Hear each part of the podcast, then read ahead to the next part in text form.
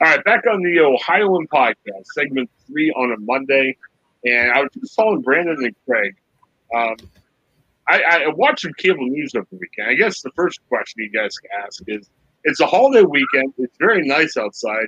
Why are you watching cable news at all? But hey, you know me. I'm a news guy. I'm a nerd. I gotta do it. Um, a lot of coverage about the baseball All Star game. It was slated to go to Atlanta uh, Georgia, they changed the law. It wasn't a, an election that did it. It was just the governor. They had this rule that kind of curtailed voting rights. And I know, depending on what side of the political aisle, you might say, hey, maybe it didn't curtail. Well, it's making it harder for people to vote. Let's just leave it at that. And because of that, um, you know, people were upset. And there was some um, talk about protests against Georgia. And baseball went the extra step. They said, hey, you know, we're not going to have our All Star game here in Atlanta. They moved it as of this taping. There hasn't been an announcement of where it's going, but it's gone from Atlanta. And um, a lot of uh, baseball teams were supportive of the move. A lot of officials were supportive of the move. But Atlanta lost their mind. The not the mayor, but the governor had some press conferences against it. As well, the, the Braves were like, hey, we want our All Star game back. Um, Brandon, I was going to say the All Star game stinks. It doesn't matter what sport. It's kind of a boring game. I don't think it's really for the fans. Most fans can't go to the game. And I guess if you're looking at benefit for a city, okay, you get more money coming into the city. But a couple years ago here in Columbus, we had the NHL All Star game, and I thought it was great. But was it? Game stunk. I mean, yeah, there's some more hotels got money, but how's that impact you and me? So I mean, even before we get to it was a politically good decision. Who cares about All Star games? Am I missing something here? I would say that those hotels bookings yeah. uh, that comes with bed tax dollars usually. I don't know what Atlanta or Georgia's uh, systems like, but I would assume um, there would have been some bed tax dollars. And some, I, I would be surprised if they didn't have that in Atlanta. But um, and um, so yeah, and then of course folks coming out and eating at your restaurants and uh, whether it's in this year it's like I, I don't know maybe you got a point as far as it might be the tourism impact is really uh, nulled and and uh, are uh, are uh, simplified this year because of the pandemic. Um, whether they're getting out they can only get carry out or maybe they could socially distance at the at the restaurant but um but still I mean dollars that would have gone to um the local businesses. Um, you know, those are that's that's now removed, and um, the, the that's really the weird dynamic is is um, you know it's it's uh you're it's Major League Baseball is doing this mostly to kind of speak out against Georgia, but it also affects Atlanta. Um, so uh, from the political, if you look at it in terms of a political political lens, like you know, Atlanta's mostly a Democratic area, and Georgia's overall is re- is usually red. Um, a bit of a swing state this past election, but um, um, so that's always a, that's a weird dichotomy of its own. But basically, um, no, the All Star game. I think it's. Uh, I think I think it's. I agree. I agree with you. Since the the most uh, coverage, uh, a lot of the coverage over it is just that we're we're news media is like hungry for drama. I think right. they they've had such a uh, a, a succulent over surplus diet of news of headlines being written for them over the last four years. They're now writing them again. They're just, I mean, um, I've been I joke I joke about um, the president's dog Major getting two stories so far. I don't even remember when uh, uh, President Obama's dog was in trouble. I don't. I, I, didn't even see that story at the time in in the 2016 or whatever that that uh, that dog's incident happened. But um, I'm almost joked with my wife. You know, uh, uh, Joe, Joe Biden's dog Major is going to have to do a tell-all with Oprah at some point if this keeps up. But um, you know, I think um, I do think this this does have some impact on on the state of, of uh, Georgia and the city of Atlanta. If to answer your question. Well, and, and you're right. Part of the problem is, um, you know, the news. I mean, again, 24 hour news, and you know, not just for your CNN, but even where Craig and I work with Gannett, Ohio. You know, we post news all day on the website. I will tell you, we had two really sad fatal accidents over weekend. Uh, one up in uh, Canton, and uh, one we were following up a family of four who died in Columbus, which was really sad. But other than that, which you know always is big news, no matter when it happens.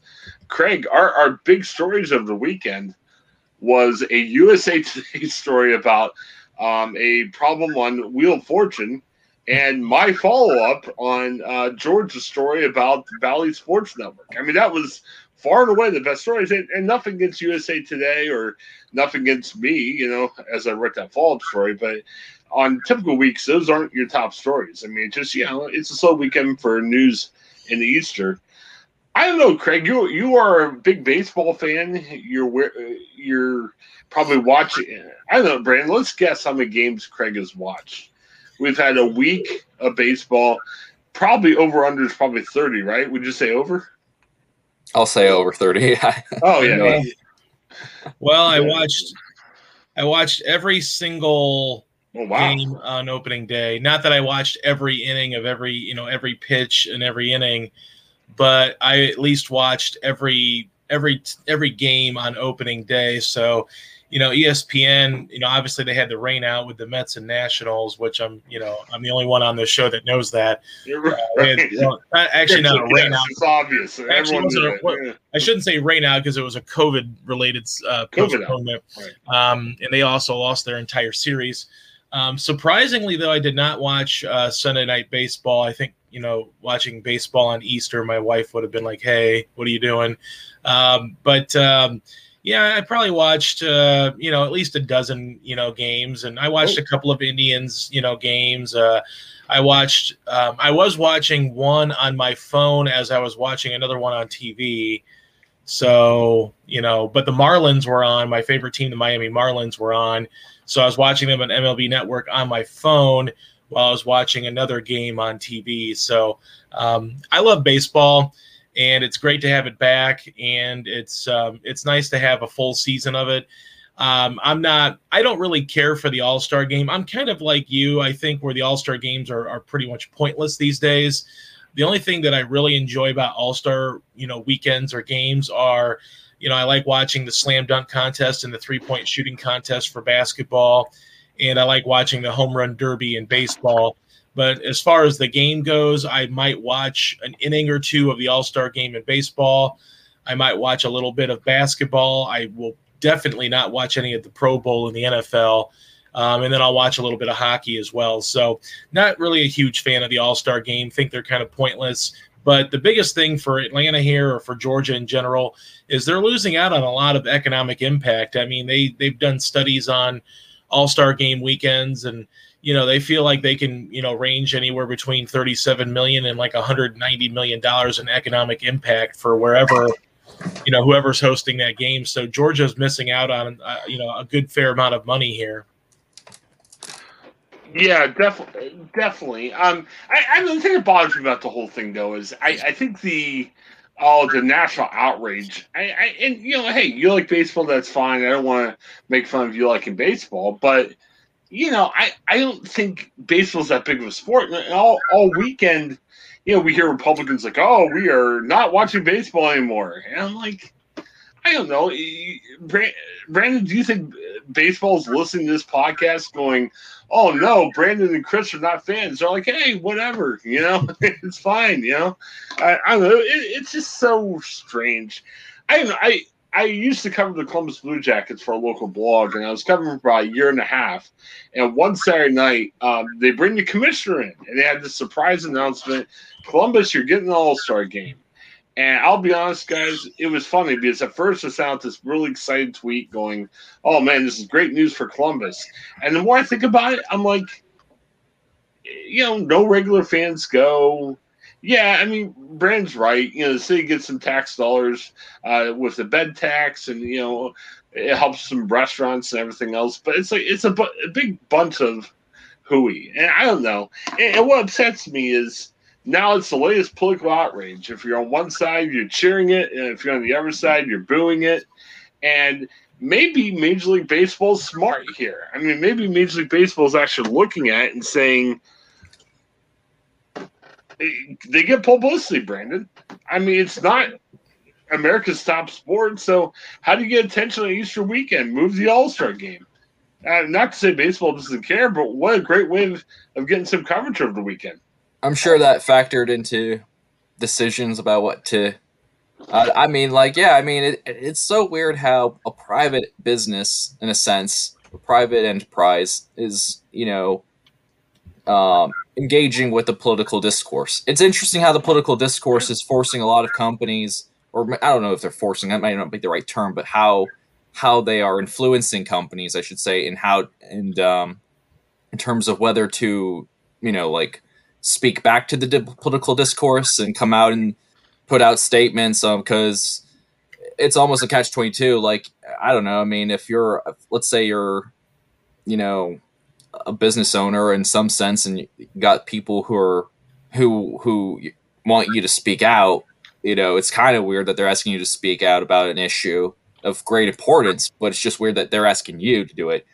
Just right. because maybe you've gotten so big you're such you're such a big part of society that you should speak out maybe. And if you don't silence is is silence is really uh, really deafening in the sense as a response. So it's it's almost like companies have to have are, are ob- obligated to kind of engage with the political discourse but um I just as far as the the the over coverage of it i mean this is a this is just sort of a weird dynamic of times where you have um um, the conservative movement really um, focused a lot on little, uh, almost every little weird story, whether it's Mr. Potato Head getting a gender neutral iteration or Doctor some some Doctor Seuss books that probably you, me, and Craig have never read in elementary school, but are no longer going to get printed anyway. Um, and then um, on top of that, you have a lot of members of Congress on the Republican side um, promoting benefits of the uh, COVID rescue plan, the American Rescue Plan, even though they did not vote for the bill. So just a strange time. Um, I think it's, I think, like I said earlier, it's just the media. The media. I think it's a uh, the media is definitely on a on a on a starvation of of of, of headlines to write. Partly though, I think it's a byproduct though, as as we're you know you talk about those tragic accidents up in your local Canton area we're in a, we're in a time now where there's so much more national media than there is local media. I think it's just there's so much of a sort of a top top uh, uh, down approach um, that they're focused more on the national headlines, and there's no bottom. There's not enough local journalism to kind of um, to kind of be the focus for everyone on a um, on a change. So I think that's kind of um, uh, kind of also another uh, issue that why we're seeing sort of this Oh, and Major League Baseball is moving a pointless All Star game out of the city. Right. Woo! I, I, I don't know. I think it'd be cool to have a conversation though about what can the Big Four sports do instead of an All Star game. So, well, well, my takeaway from this conversation is we've got to say, let's put a press release saying when we do our podcast tour of the country, we're not going to Atlanta. And hey, maybe we'll get some attention to the podcast that way. You know, Atlanta's out. We're, we're, we're going to other places. So, should be good. Well, thanks for checking out the Ohioan. We'll be back very shortly with segment four of the show. Have a great day, and thanks for checking us out. Hi, I'm Jennifer Mooney. Welcome to what is our new Hope Interrupted podcast based on the work from our book, Hope Interrupted, that I co authored with my good friend Byron McCauley.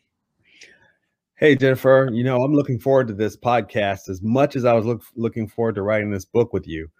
We hope to interview some uh, high impact folks as well as have a little fun.